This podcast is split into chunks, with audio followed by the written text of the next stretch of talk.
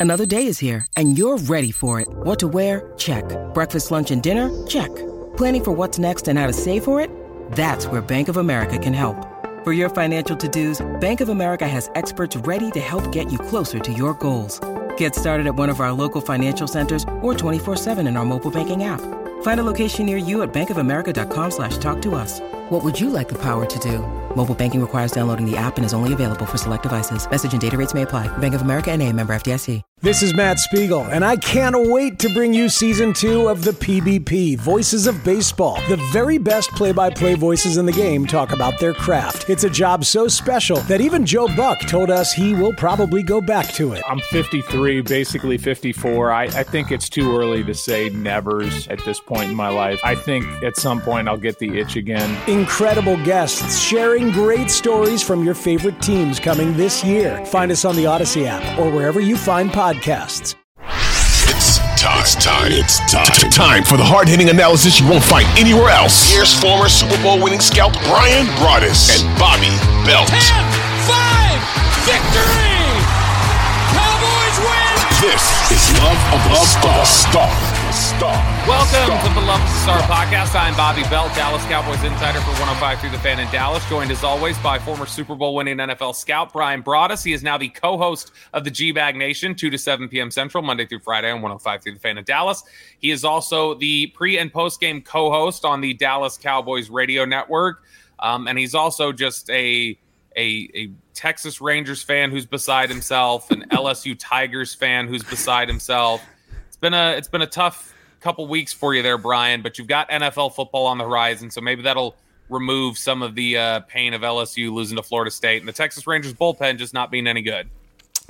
No, hey, congratulations. Uh, I know uh, I got several people out there I know that are Florida State fans, and the biggest one I think is John Machota who who is with the Athletic. And matter of fact, it was kind of like a, a, presidential election when you get beat, you know, by the uh, the uh, the opponent, and you yeah. send them the call or you text. And I sent Johnny a text last night with like eight minutes to go in the game, and I go, "Congratulations, the better team won." You know, and he said thanks. So it was kind of like really quick, but yeah, really unfortunate for my Tigers. And there's a lot of love for that school, uh, a lot of love for the program and what they did for me. I, it, it, hurts me to to see them go out and play as poorly as they did uh, at times.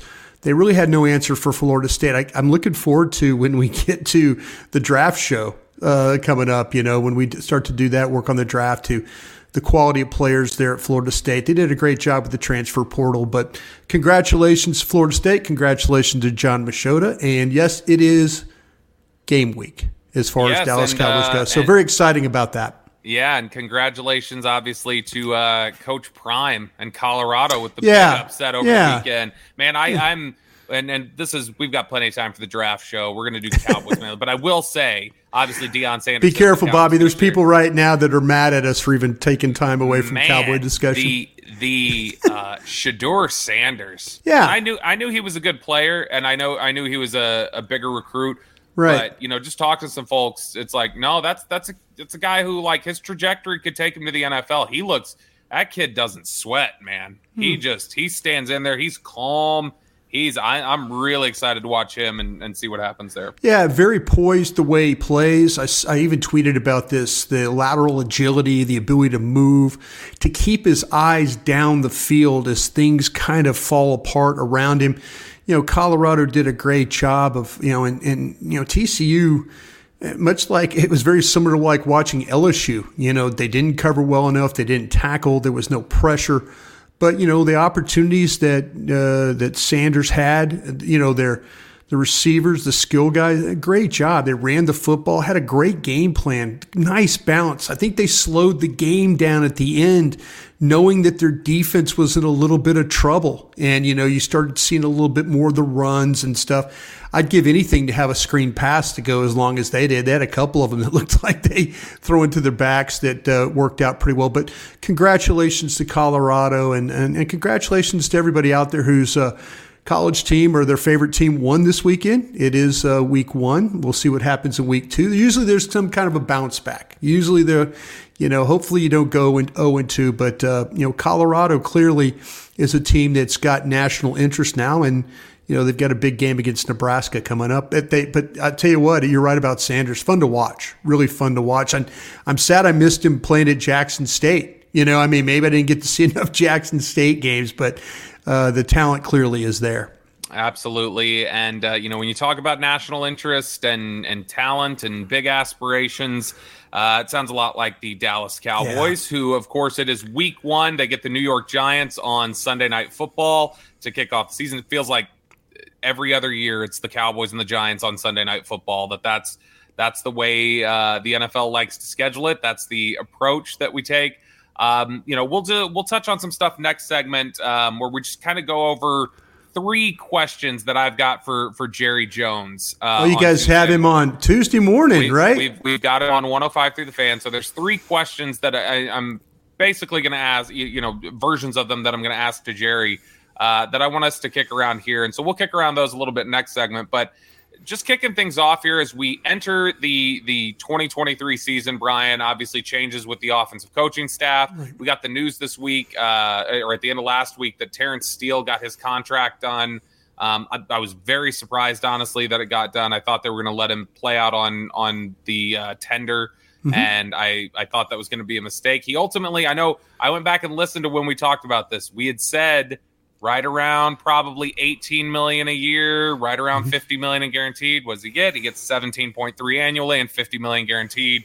You can kind of I'm not going to take any credit for that, Bobby. I'll give you full well, credit because I am terrible with these contracts and numbers. As you know, thank God that the cap folks are as talented as they are. Yeah. As complicated as the uh, the negotiations can sometimes be, it does feel like it ultimately settles right around uh, where we thought well, it did. So, yeah. uh, your your thoughts just initially on getting Terence Steele done, locking him in, and and how important that is because I know there was a lot of discussion that hey, look, Tyler Smith is the only guy guaranteed to be here on your offensive line through the end of this season. That was some of the talk in camp.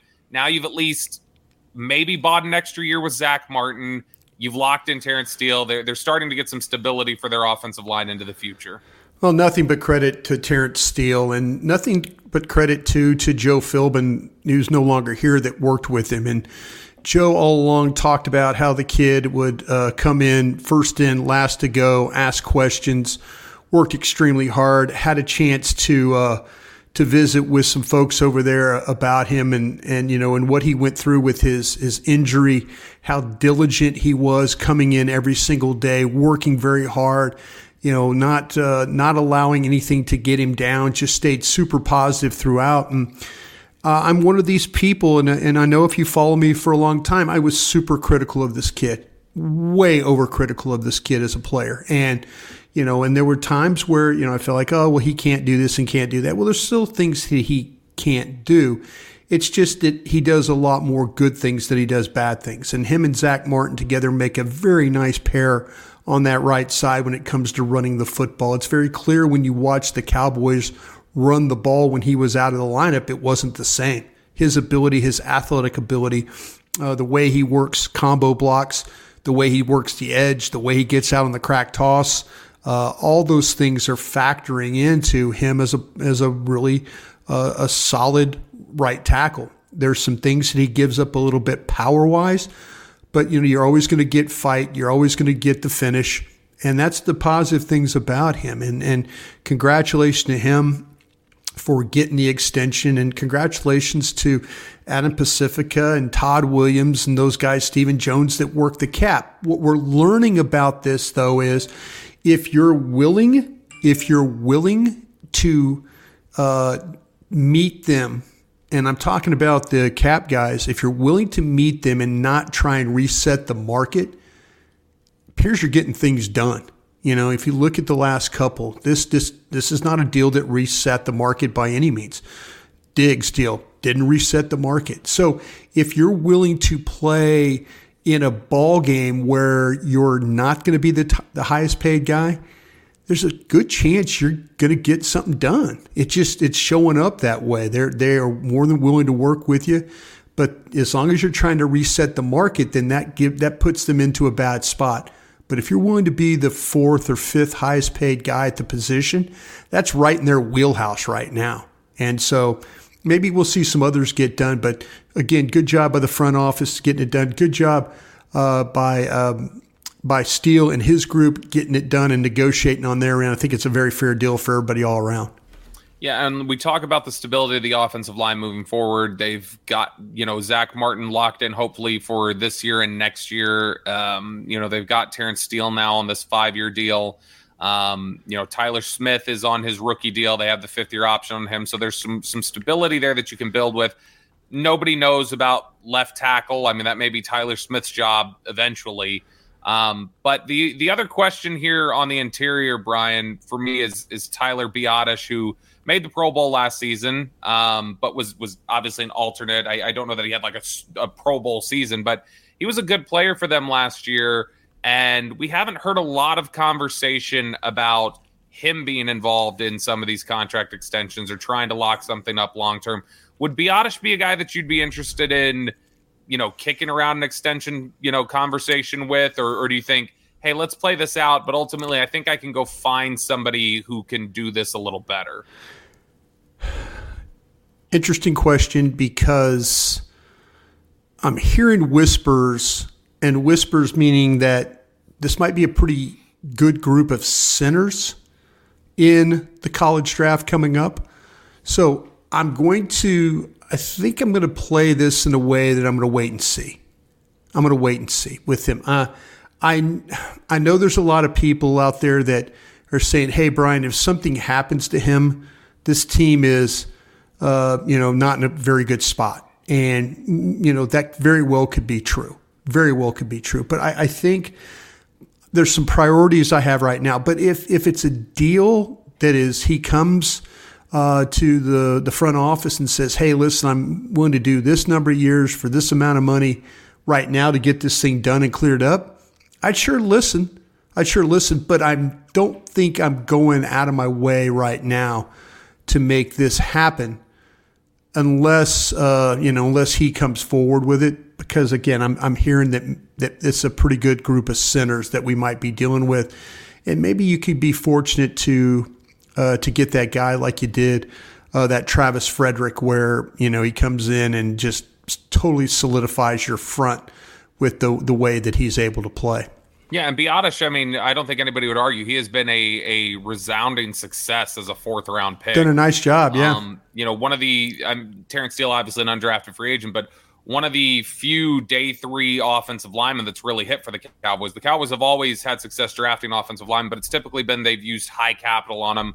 It's not frequently that you hit on guys on day three with offensive line picks. So uh, Biadasz definitely a success story if nothing gets done and you do want to draft somebody, do you think now that Diggs has been locked in and Steele have been locked in, I think those were the most obvious candidates for potential tags. Do you think Biadasz could be the, the biggest tag candidate we're talking about here in four or five months heading into the offseason? I'm thinking about that because I'm thinking about who else you're having to deal with. Is is he the only guy? I mean, I was just trying to. I was hopeful I wasn't going to leave somebody out. That's well, the somebody... big ones we had been talking about were Steele and Diggs. Let me look here because I know the. See, the I don't want to sit there and say, yeah, he's a tag candidate, and next thing you know, there's like, well, you're not thinking about somebody else on defense or yeah. You know. So, so you've got you've got Pollard will be a free agent again. Okay. Uh, I'm trying to see if this says, Spotrac says, but I'm not sure that that's right. I guess Tyron Smith is going to be a free agent at the end of this year too. It's just a little difficult with the sure um, the the void years they have on there to tell that. But your your top candidates would be Tyron Smith, Tony Pollard, uh, Stephon Gilmore, Jayron Kearse. Uh, these would be the the guys that are probably See, in competition along with Biadasz. Man, Kearse is Kearse is so important to what you're he trying is. to do. And so, you know, I'm glad I didn't forget him. I, I was, I just didn't know who all was, but you know, and, and hey, you know, how much would it be for, you know, for Gilmore too would be another one too. That's a, you know, that, that tag was that thing probably 18 19 million dollars that kind of where we're at right now on the uh, so this past year because it's a it's a little interesting the way it works. So the offensive lineman, even though Biadasz is a center, it's averaged out over offensive line. It does not specify yeah. which offensive lineman. So the number is really big this past year. The franchise tag was 18.2 two million on offensive line. For corner, it's eighteen point one. Oh, so it's, okay. it's about the same figure. And our safety is our safety is not as much either, right? And no, our safety, safety way down. Safety figure would be fourteen million, or, Right. or it was this past year. I'm kind of I'm kind of looking at that direction right now. But if but if the corner tag, you know, it, again, depending on how well Gilmore plays or where you feel like, you know, that uh, that that might help you. That's I'm sure there's I'm sure, but there's options. There's options there. I I just kind of feel like I would. I think with Kearse, I know how important he is, but. Dan Biadasz is too. If something happens to him, I, I thought with Biadasz, you know, having him having to deal with that ankle injury that he suffered in training camp. last year. Yeah, I mean, It was, it was a big deal at the end of last year, and it was a big deal at during it's camp. yeah, it was. It clearly was. So you kind of got me on the fence on that one, Bobby, and I hate to be on the fence. I don't want to be on the fence about that. Uh, that's that's why we ask these tough There might be, you know, I you might you're, you got more safeties. I mean, it might be a thing, but do you have a safety that means as much to you as as what uh, as what Kearse means? Yeah, not just what he does on the field, but who he is as a leader and, and I- what he brings to that locker room. And speaking of safeties, I was talking to some folks over in the organization, and I think that we got this from McCarthy though earlier. But this morning, I was talking with some guys that uh, Donovan Wilson. Uh, the plan is to try and get him ready uh, for Week One. The, it was a little bit slow with the calf injury that he was dealing with, and that was putting him behind. But the plan is to have him get ready to practice. So they feel like that he's pretty close. Let's see if he can get there by Sunday. Dan Quinn, when we got a chance to interview Dan Quinn on Shan and RJ on 105 through the fan during training camp, he had uh, actually singled out Donovan Wilson as one of the guys that he said, "Yeah, look, when when we talk to guys about you know playing with effort and and playing with a certain attitude and physicality, the first guy I highlight is number six. That's why I tell people Yeah. if you're in the secondary." Learn from this guy. Like like if you're in the back seven, you want to learn from this guy and how to play physical football and and how to you know play football our way. And so he definitely is a guy that they think very highly of. You're listening to the Love the Star podcast. The Love of the Star is an Audacy podcast. You can find it on the Audacy app or wherever you get your podcasts. What up, y'all? It's your boy Danny Green, three-time NBA champ. You either rooted for me or rooted against me. Join myself and my co-host Harrison Sanford on the Inside the Green Room podcast. It's a podcast that brings you never before told tales from the locker room to candid interviews with basketball legends to breakdowns of what's happening in the NBA right now. Whether you're a diehard fan or casual about your hoops, this podcast brings you the game like never before. Follow Inside the Green Room on the Audacy app or wherever you get your podcasts.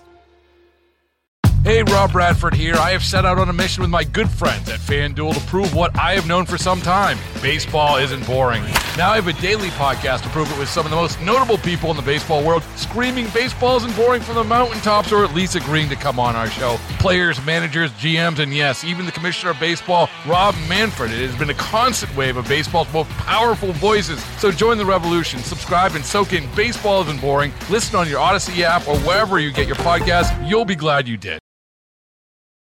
All right, before we move on to the next topic here, I need to remind you guys about our wonderful partner here at the Love the Star podcast.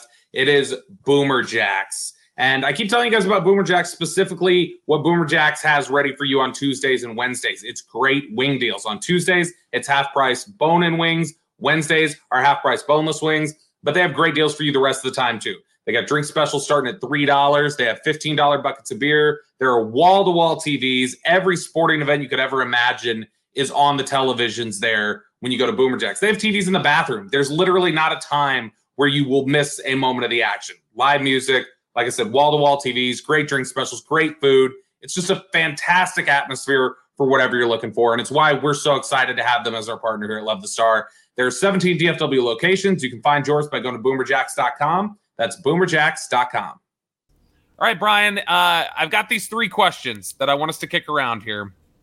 I'm gonna. We've got variations of these that we're gonna kick around with Jerry Jones on Tuesday morning when he joins us on 105 to the Fan for his weekly uh, radio show, his radio hit, uh, 8:30 every Tuesday on 105 to the Fan.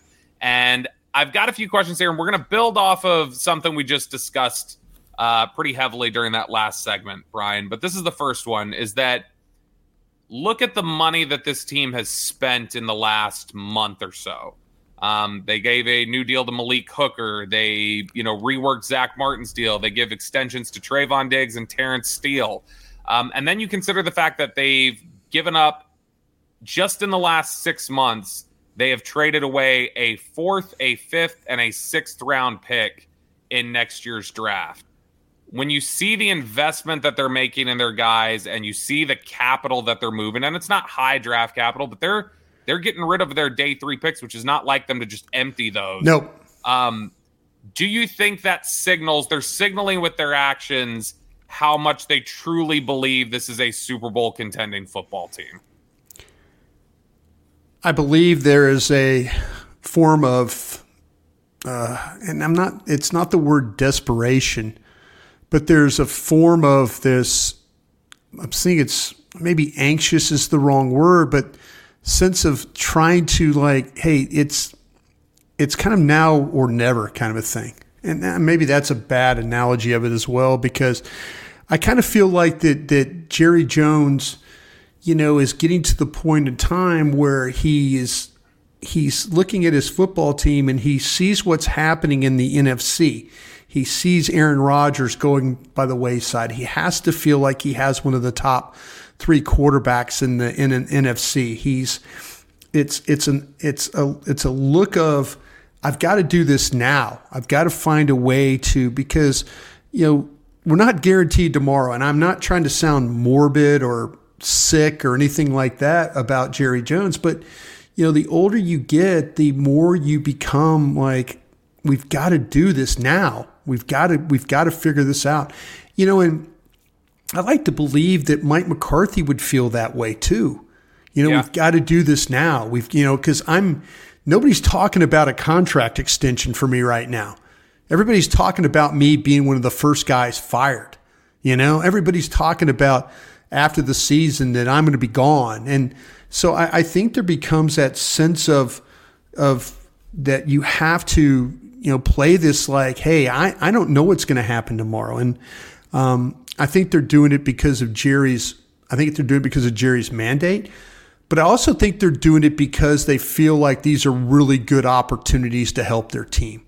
You know, the, the, to go out and get Brandin Cooks, to go out and get Gilmore, to go out and use a pick to go get Trey Lance. You know, those are moves where you try and help your football team, your roster, in case, you know, in case something happens. You, you know, you've got these quality of players, and to move draft picks to do that, you know, that's that's just smart in my opinion.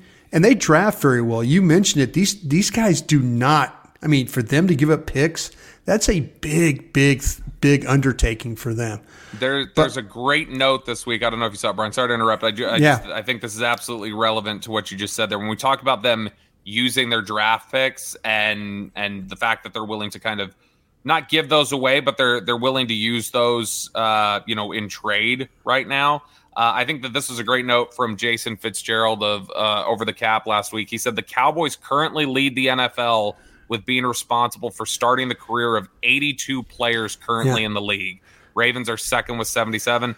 Yeah. Uh, at the bottom, you've got the Panthers with just 39. So I mean, the Cowboys. That's how how good they've been at finding talent. Even when it doesn't work out here, they're finding guys that sustain in the league. They, right. They they're responsible for more than double the players like, like, like more than double the amount of players that they started their career than the Carolina Panthers. And I think yeah. that that speaks to why the Panthers are near the top of the draft. The Cowboys are generally at the back, but they're definitely showing a willingness to to really go in. And you brought up a good point when you said you don't want to make it sound like now or never. It's a sense like, of urgency, right? Yeah, and you know it's what? that think, sense of urgency is what it really is. Existed. I think there's been a sense of urgency, and this is a continuation of it. Each of the last four years, for for Jerry to make the move to move on from Jason Garrett, I think was he felt I, I, I gotta I gotta make something happen here. This team's close. I, I gotta make something happen get near the end of uh, you, you know the the career here, uh, that was part of it. And then the way he fought, nobody fought harder in league circles to play the COVID year than Jerry. I that's that's that's ex- I've said that a bunch on on various platforms. That you're absolutely right. When you get to where you're late 70s, 80s, Jerry knows he doesn't have that many campaigns left. You know that we're starting to see you know, I mean, his friend Al Davis, we got reminded of that when the Raiders played, uh, you know, uh, against the Cowboys in the preseason. You know, listen to Mark Davis talk, and you know, we we learned Jerry, you know, but you know, Al Davis was like his mentor, and I could say we're not guaranteed tomorrow, and Jerry knows that, and you know, Yeah. so you know, it doesn't matter how many billions of dollars you had, though, you have to try and find a way to operate thinking about today and not tomorrow. And I think that's what the Cowboys have done. The sense of urgency from Jerry, I think that sense of urgency has filtered down through Stephen, through Will, through uh, through Mike McCarthy, through the coaches, and through the players. Yeah. You know, I think you know. I think look what Dak Prescott said about it. Super you know, Bowl or bust. Super Bowl or bust. Yeah. Yeah. All right, next question here. Um, Brian Burns and Nick Bosa. Brian Burns there in California or uh, in Carolina. Uh, Nick Bosa with the 49ers. Both these guys, uh, you know, really fighting for for their new contract right now. Bosa has been absent all of camp. Um, Brian Burns is not practicing right now. There's some question about whether he's even going to play in this first game. How closely should the Cowboys, and in your experience when you were working in NFL front offices, how closely About Chris be- Jones too. well, Chris Jones too. I'm just thinking more edge specific. Sure. Micah. Sure. How closely do you think the Cowboys try and monitor? Oh, I see what you're doing. Okay. Yeah. Monitor from afar and just go, how is this going to impact us? Because Jerry very clearly has his mind on Micah's next contract, and he's not even eligible for it till next spring. He's referenced it several times. How much do you think? How much attention do you think the Cowboys are giving right now to these Brian Burns, Nick Bosa situations, and how this might affect the way they have to negotiate with Micah next spring? Yeah, uh, the opportunity at training camp uh, ran across again several people when you bring up Micah, and the question I ask is edge or linebacker, and their answer is it is what it is. It it, it doesn't matter. It just you know you could tell me oh we're gonna we're gonna try and, and sign him as an edge or we're gonna try and sign him as a linebacker. It honestly they know. They know it's going to be a negotiation. It's going to be one of the higher uh, paid defensive players in the league, in league history, probably too. So they, they, it's. I don't think it's. Oh, look at Bosa and see where we're at. Oh, I don't look at Burns and see where that. I. They're going to get a number, and it's going to be a big number, and they know. They know that's the possibility. They know that now. I wonder, you know, I tried to think of ways that, like, how would you do this? And maybe you're going to get a Dak extension or, you know, some way, somehow, some form. $59 million cap number next year. That's got to come down. Yeah. And I wonder, there's a side of me that do you say you let it ride for this year? Do you just let it ride for next year? You can You let it ride for this year. It'd be really tight if you let it road if you let it ride for next year. This year you could get away with it. Next year you'd have to, I think, address that pretty quickly. If you, you know to. what though? That's you know, do you you know as as important as Dak Prescott is to you, Micah Parsons is is just I shouldn't say just as important because quarterback play, but you look at what Micah does, and he's he's one of the top three defensive players in in the league, right? Yep. Am I right Yeah. about that? Yeah. So I think that you there's this there's this weird side of me, and I don't know how it's going to work. That that you you you say, you know what, we're going to let this Dak thing ride, and we're going to figure it out, and then all of a sudden it's what do you do with Trey Lance? Yeah. You know, and do you pay your quarterback fifty something million dollars, or do you try and get an extension or what? I I- I just I know it. I know it's it, it's possible, but it's not it's not improbable either, though, right? That I mean that you could. That they would roll with Lance. Yeah, and and I'm saying that, and I'm not trying to I- slam Dak. no, I'm no, just I to- telling I you. totally get it. I- I'm just telling you that, and I've said this so much, and I'm sorry I repeat myself way too much. I'm an old man, and that's what I do. But there's this general manager is not going to fire himself. He is going to hand it off to his son, and his son's going to become the general manager. And these the Joneses aren't going anywhere. They're just not. And they're going to run their team how they want to run their team. So it's not super, super, super important for them, you know, to like have a. It's important to have a quarterback, but but at the, on their terms, right? Yeah. You know, do you understand what I'm saying here? Yeah. That, that like most general managers, if you don't have a quarterback, you're going to get fired. We never found a quarterback in three years you know, uh, with the with the Cowboys when I was, you know, when I was working under the Dave Campo administration. Parcells came in, Tony Romo fell into our lap, fifth round grade, and next you know. But to me, Jerry and Stephen and Will, if they build the team the right way, they and they have a quarterback that they can work with, you know, that they don't have to pay sixty million dollars to then then they could pay everybody else. That's the yeah. whole the whole plan is to try and find ways to be maximized not having a fifty million dollar year quarterback. And yeah, I, there's just a side of me that just is is very. I wonder if they're kind of setting things up with some of their moves in order to make themselves more flexible for potential keeping Lamb, keeping Parsons, keep, you know, you know, signing guys to longer longer term deals without having to pay a quarterback. Yeah, I think that. And I'm not trying to kill Dak. I'm not. No, I'm just saying this is a team when you are not when your job is not on the line, you could do a lot of things. There's sure. no pressure, no pressure having to pay a quarterback. Yeah, the you pressure know? the pressure would probably come from just what we've talked about here is that Jerry feeling the sense of urgency to do something yeah. soon. And they'll and see so what happens this year. They'll yeah. see what happens this year. So I would say I, I, would say it's not impossible. Like like I could that's a scenario I I think is within the realm of possibility to play. I do think it's improbable. I think that he I think Dak is probably the quarterback here for the next five years. Um, but it's it's certainly not impossible. And if, if things break a certain way, then it absolutely could change their perspective on things. And that's where we go with this last question here, Bryan. Kellen Moore had a lot of success. I know there were a lot of critics of Kellen Moore, but but just they had success. Speaking, yeah, they had success. Speaking, they were one of the better offenses in the NFL over the last four years. Just statistically, it, it bears out that way. Brian Schottenheimer, new offensive coordinator. Mike McCarthy, new play caller. What does this offense, given the success that Kellen Moore had, what does this offense need to do? What is what is what do we need to see from the offense in 2023 for you to be able to turn the change in play caller a successful one? Is it just replicating Kellen Moore, or do you have to go above and beyond? What what does it have to look like? What's is that a question you're going to ask Jerry?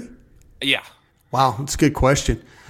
um, I think for it to be successful is I want to come out of 2023 with the thought that they use their personnel like the defense uses their personnel.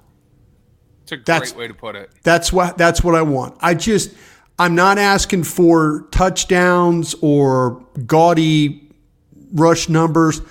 I want to see them have success using Brandin Cooks, using uh, Deuce Vaughn, using Tony Pollard, using CeeDee Lamb, using Dak Prescott, using Luke Schoonmaker. Yeah. You know, that's what I want to see.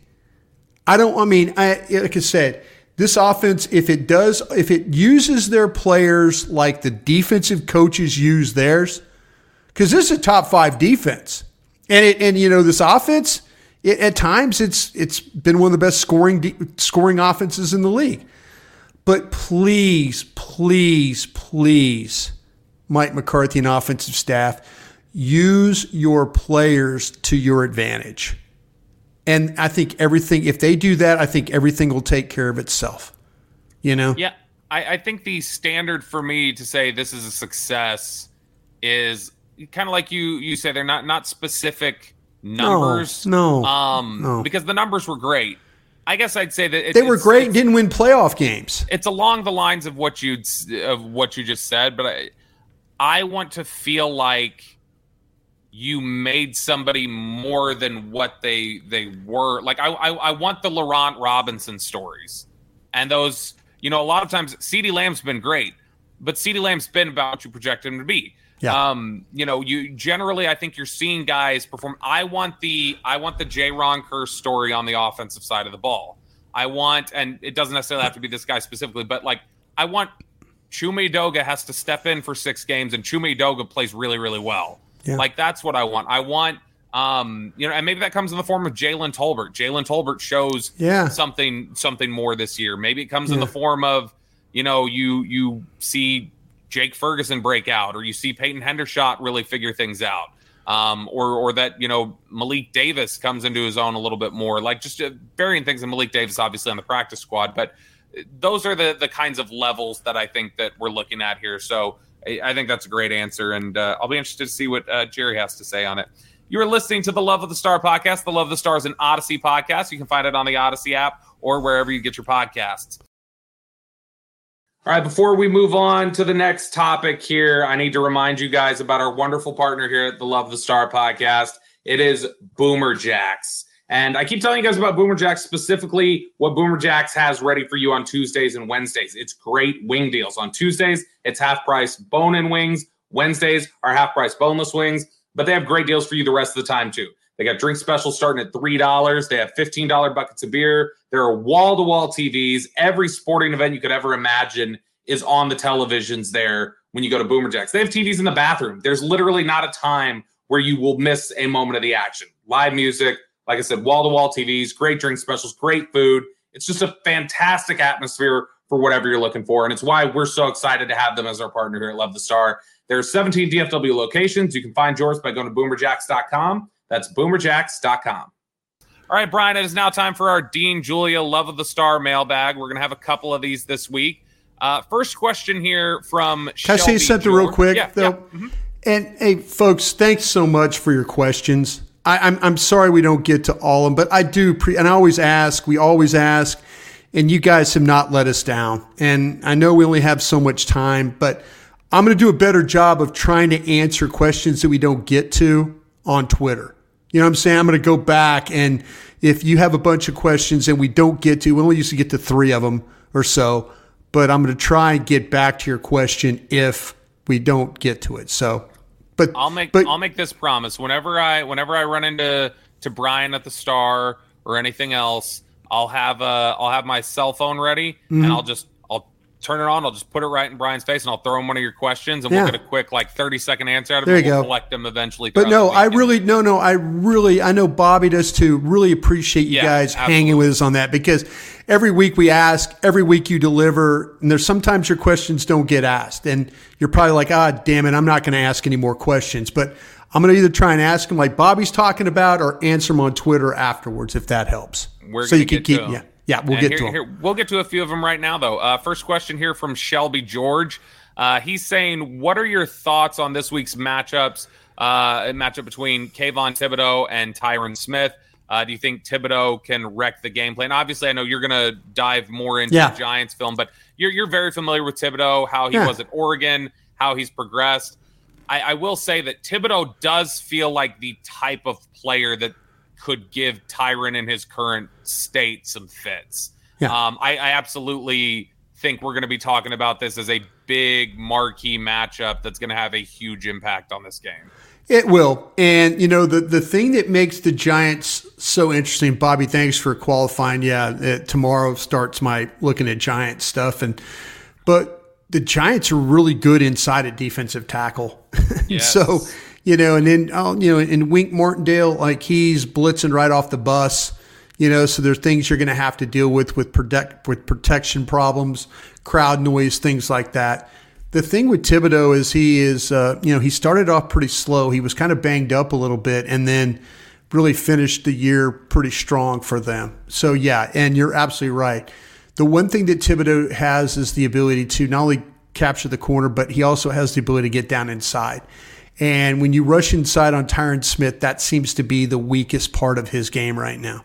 That he can't push off that left foot and get back inside quick enough. So, uh, you know, a, a big, big, uh, you know, we had some news about Tyler Smith today with some as we tape this on Monday uh, with some hamstring tightness. You know, need to monitor that during the week because could that turn into is that turn into uh, uh, TJ Bass all of a sudden? You know, tomorrow or on Wednesday when we have practice, we have to kind of see if if Tyler Smith is out there practicing at left guard because somebody like Tyler Smith could kind of clean up the mess if Tyron Smith gets beat to the inside. But the Giants are, you know, like I said, they've got a good inside group, so there's going to be a lot of one-on-one matchups across that front line that are going to be difficult, and Thibodeaux will be one of those.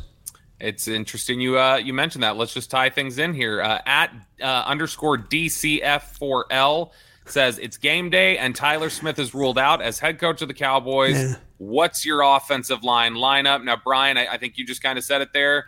You you would personally go TJ Bass. I go Bass. I go I Bass. I would go TJ Bass. I think there is a decent chance this organization would go Chuma Edoga. Well, that's you know, and has Edoga played like he's been tackled the majority of the times, right? He's been better when we've seen guard. I don't think he's sure. been great. I don't think sure. he's been great during training camp. I think for them though, especially oh Mike no, Solari, yeah. I think they'd say, "Give me yeah. the veteran. Give me yeah, the guy." No, coaches. All you're right, Bobby. Coaches, but if you if you if on the Bryan Broaddus scale of who's played well at this point, who's Bass given been better. Bass is your sixth guy.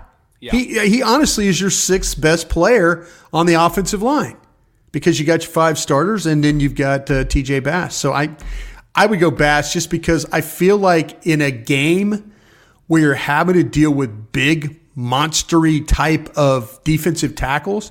Yeah. TJ Bass is kind of a belly to belly mauler brawler kind of a blocker. And it might bode well for you to play with a guy like that and and just give it a go. I mean, we hey, we we saw what putting Tyler Smith out there at left tackle, everybody was in panic mode. We saw what that was like last season.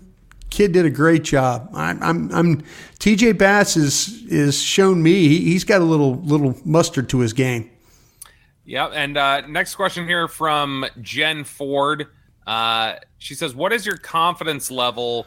Uh, that the Cowboys will come ready to play for game one this year. Mm. Seems like they always start slow, uh, likely due to starters not getting game reps in the preseason. I'm a fan of the bubble wrap approach, but hoping the players come out hungry. So, Bryan, uh, what is your your just general philosophy on on rest versus rust uh, heading into the regular season? And yeah, we have seen occasionally the Cowboys come out a little flat. They did last year. Um, and and do you think that that's something they'll have to guard against in this first game with the Giants. Yeah, I think so. I mean, and but I also know this though, Bobby, and, and thanks for the question there, Jen. The the the I feel like though that this training camp has been good for the offense for the fact that they've gone against this defense. Yeah. I, I think that I think there were some practices during the week, full padded practices in Oxnard on a Tuesday and a Wednesday you know, with an off day looming that they they got stuff done. And then there were times like, okay, they had their approach where they played the three preseason games. They learned a lot about guys in those preseason games. And it wasn't, I mean, it wasn't the starters they learned about. They learned about TJ Bass. They learned about, uh, you know, they learned about our, uh, about uh, Juanyeh Thomas. They learned about some guys along the way and playing those young guys and getting them, you know, three games of work, I think helps them for the backup aspect of it. But I, I just, the thing that always scares me in the early season games, and I and I'll be interested to see how the weather plays, and it might be one of those nice evenings in you know in uh, at the Meadowlands there, where because you always worry about cramping in the early games, you always worry about yeah. these starters not playing at all in the preseason, but they're working out. You know, they're working out and they're trying, but you always worry about the cramping. That's the one thing we saw it in college football the other day. Uh, the games we watched, except for our receiver at uh, Colorado who played 130 some odd plays. It Good seemed like grief. that was amazing. stud. But but to me, the thing that always scares me is the cramping aspect. But that's that's where the starters have not gotten game action. But the practice action, I think, has been really, really, really good. And so I, I'm I'm hopeful that that work against their own defense will help them, will propel them to get off to a good start. I do. Obviously, things can change over the course of five days. Uh, the present forecast, Bryan, for kickoff that night It's 77 degrees with 73% humidity Oof. and a 50% chance of scattered thunderstorms. Ugh. So we might have some. Uh, so Yeah. we might be playing some wet football. Yeah, it might be some wet football. It might also be, like I said, that 77% humidity is not a good thing to deal with. At least you're not opening like it. You know, they, they have Miami on the schedule, right? They have the Dolphins on the schedule where they're playing a game in Miami. At least they're not opening it like Buffalo did last year. Remember that that that thing that Buffalo had to endure early season. So yeah, it's I think they're fortunate. Uh, you know, we'll see. But I always do worry about the cramping and uh, you know, and we'll see if they get off to a good start. Mike's got to get a good start as a play caller too. Get off, get Dak going, get the running game going. You know, keep it stay ahead of the change, which is something we'll talk about quite a bit during the week. Obviously, you are uh, you're a guy who spent a lot of time in Green Bay, uh, but but absent the the advantage that you know it was for your Packers at the time, uh, I'm curious. Do you, would you have preferred your team? Let's say you're you're from a warm weather climate, the Cowboys, going on the road. Would you have preferred your team playing in the rain or the snow? Snow, Snow is easier to play snow, than, than snow, rain. snow to me because snow to me is like you know when you're dealing with that snow is cold of course. I'll tell you the worst one. We did we played an nfc divisional game against the 49ers in a mix of rain and cold which is which is a oh which is a night we handled it well. Team handled it well. But yeah that's the tough one. Snow at least you know where you're going you know you can kind of deal with the footing is sometimes questionable but throwing that wet ball in the sn- in the rain is you know for some guys is pretty difficult to do. Dak handles it I think pretty well, but yeah, I, give me the snow because you can you can kind of navigate that a little bit better than the rain. I we've been in some games like I said when I was in Green Bay, we played the Bears on a Monday night in a monsoon. And you know, fortunate Brett Favre was a really good wet weather quarterback as well. So, you know, it depends on it depends on your team, depends on your uh, depends on your uh, your coach and his ability to call plays though too. All right, so just before we uh we we wrap up here, we we needed to carve out the last couple minutes here to acknowledge the passing of Gil Brandt, um, who uh, you know really to this day his impact is still felt in the way you know NFL teams evaluate players, and Uh-huh. um, was the uh, director of player personnel for the Cowboys for uh, 29 years. I he he was not Hell of the- a run. first year- he was here the second year, I think, is what it was. He, he didn't join right out of the first year, but Yeah. uh, you know, an, an incredibly forward-thinking individual, and uh, you know, somebody who who's like I said, his impact still felt to this day in in front offices around the you know uh, around the league. Um, Bryan, just some of your thoughts, and then I I, I want to share a, uh, a an interesting snippet I found from an article about 35 years ago uh, talking about Gil Brandt. But some of your thoughts on Gil Brandt and his passing. Well, I tell you what, man, Gil was a he was one of a kind. Was a baby photographer before he got in the NFL. That was his job. Taking, was his take- gig. Taking pictures of babies is what he was, and so he got on with the Cowboys.